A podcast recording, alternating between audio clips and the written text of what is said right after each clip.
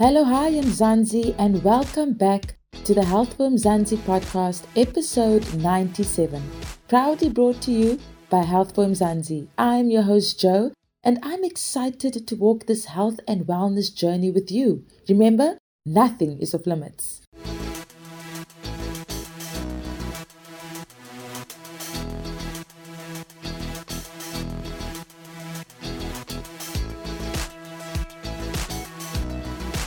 In our discussion today, we'll be touching on a very important topic. Many a times we take for granted the easy access we enjoy to the health sector and the safety we experience when entering these health spaces.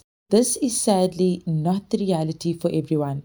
Therefore, in this episode, we'll be talking about people that identify as part of the LGBTQI plus community and their lived experiences with access to the health sector. Dr. Cobus, who has a vast knowledge of the health sector and believes in equal and safe access for all human beings, shed some light on this discussion. Dr. Cobus, how are you doing? I'm fabulous, thank you. okay, thank you. I'm doing great, thanks. Thank you so much for joining this very important conversation. So, before we get into the detail of everything, Please tell us about where you are based and what it is that you do. My name is Cobus van Niekerk. I am based one kilometer from the Bycars Dome in Sundowner. I am a general practitioner with a special interest in holistic wellness, aesthetics, and ethics. I've been operating my practice for 15 years I was in London for six years, and then when I came back, I felt that I can make a difference in healthcare in South Africa. So I joined the South African Medical Association, and I was the chairperson of West Rand branch for over five years. And for the last 10 years, I've been involved in the aesthetic medicine industry and I'm a past president of the Aesthetic and Anti-Aging Medicine Society of South Africa. And currently, I am the lead in medical, legal, and ethics and social media of the Aesthetic and Anti-Aging Medicine Society of South Africa. So, indeed, a mover and a shaker, and changing the world one step at a time. well, trying, trying. Yes. Dr. Cobus, looking at the health sector, right, and as you would know, it is quite a broad theme but narrowing it down to the lived experience and reality of people that identify with the LGBTQI plus community. What are some of the challenges that they experience with having access to the health sector? Yeah, unfortunately, even in uh, 2023, when the LGBTQIA plus person goes to a healthcare practice or a practitioner, unfortunately, they're still faced with discrimination, stigma, and a lack of understanding, which can make it very difficult for any LGBTQI plus individual to seek and get appropriate care. Now, the challenges there is impacts negatively on their physical as well as mental health. I mm. think transgender individuals in particular may face additional challenges in a practice where they are name shamed by using their old names, where there's not correct bathrooms for them, and then, you know, doctors can be biased, and, and sometimes it's because the doctor isn't trained to deal with transgender people or with LGBTQIA people. They need to educate themselves. It's enshrined in the Bill of Rights in South Africa that you shouldn't discriminate to somebody because of their sexual orientation, for example. Definitely. But it's still being done every single day. Dr. Cobus, you just mentioned, you know, about educating oneself do you think this is how we can possibly find a solution to the challenge of the experience? Is it all about educating oneself? I think it's not just educating oneself, but also opening your own mindset. And unfortunately, South Africa remains a very religious country. And even my own parents, I had a hip replacement last year, and sitting down with my father and his wife, they don't understand gender identity, for example example, and I had to explain to them what it's all about. Comments made by high profile singers, for example, in Namibia, saying that the plus in LGBTQIA, where the plus stands for bestiality, I mean, people believe it. Sure. I mean, my parents believed what Steve Hofmeyr said in the end. So, yes, education is very important, but we also have to have a mind shift change. If we go to religion, there's no religion that perpetuates hate and promulgates hate. Um, it's all about love. So, why should it matter who you love at the end of the day? It also shouldn't limit or hamper your access, especially when it comes into the health sector, right? Absolutely. It was a very slow process, for example, in my practice where I was the open one, but every time I have an interview, I make sure, you know, do you have a problem with LGBTQIA oh. Ah. people? And I only employ people who don't have a problem with it and actually make my LGBTQIA plus patients feel comfortable and knowing that they will get their best healthcare service available. We don't discriminate against race, sexual orientation, yeah. anything that is enshrined in our constitution.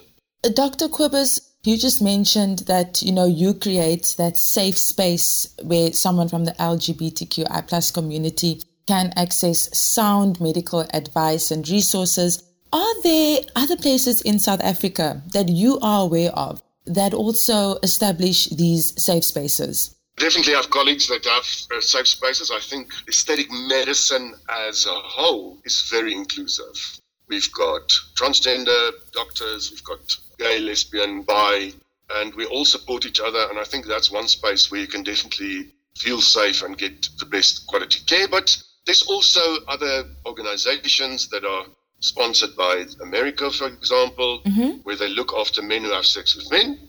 And if you look at, for example, homosexuality is present in about 10% of the population, but men who have sex with men can be as high as 34% a third of men. So one in every three men has been shown with studies to have sex with men.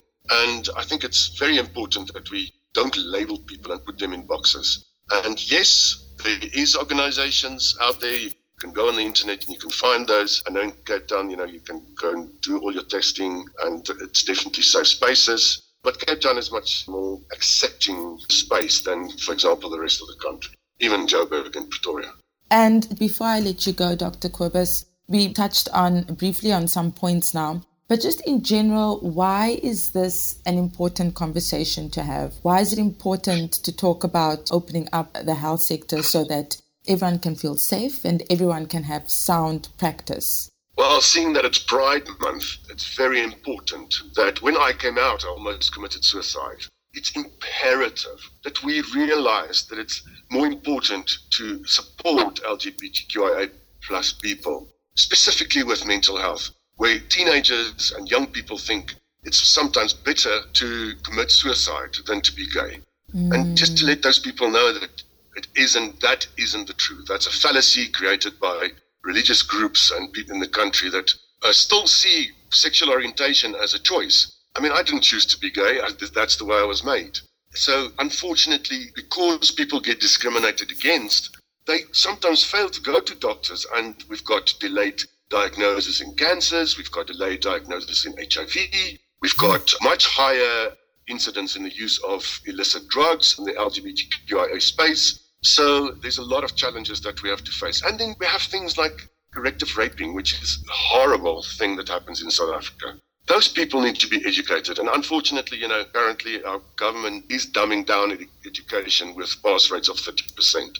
I mean, you're not going to educate people if you don't have good quality education and mm. bring in sexual orientation studies or LGBTQIA issues in schools, universities, and even after graduation. Dr. Cobus, thank you so much for shedding light on this very important subject matter. And hopefully, as we go forward, education can start from inception, that we can open up the thinking, that we can rectify, you know, and create safe spaces for all. Absolutely. At the end of the day, love is love. It doesn't matter who you love. And love should be the paramount thing in today's society as well. If we love more, there would be less hate, less wars, less negativity.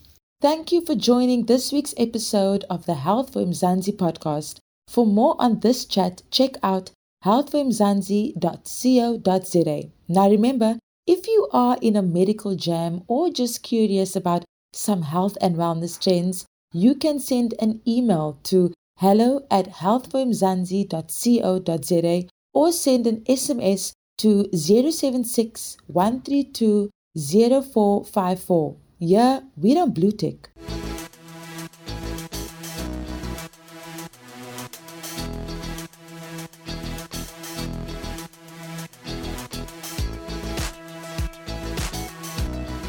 So there you have it, gals and guys. As Dr. Cobus expressed, Respect and knowledge goes a very long way. and sexual orientation should never limit one's access to vital services such as health. Till next time, keep well and stay healthy. Signing out, your girl Joe.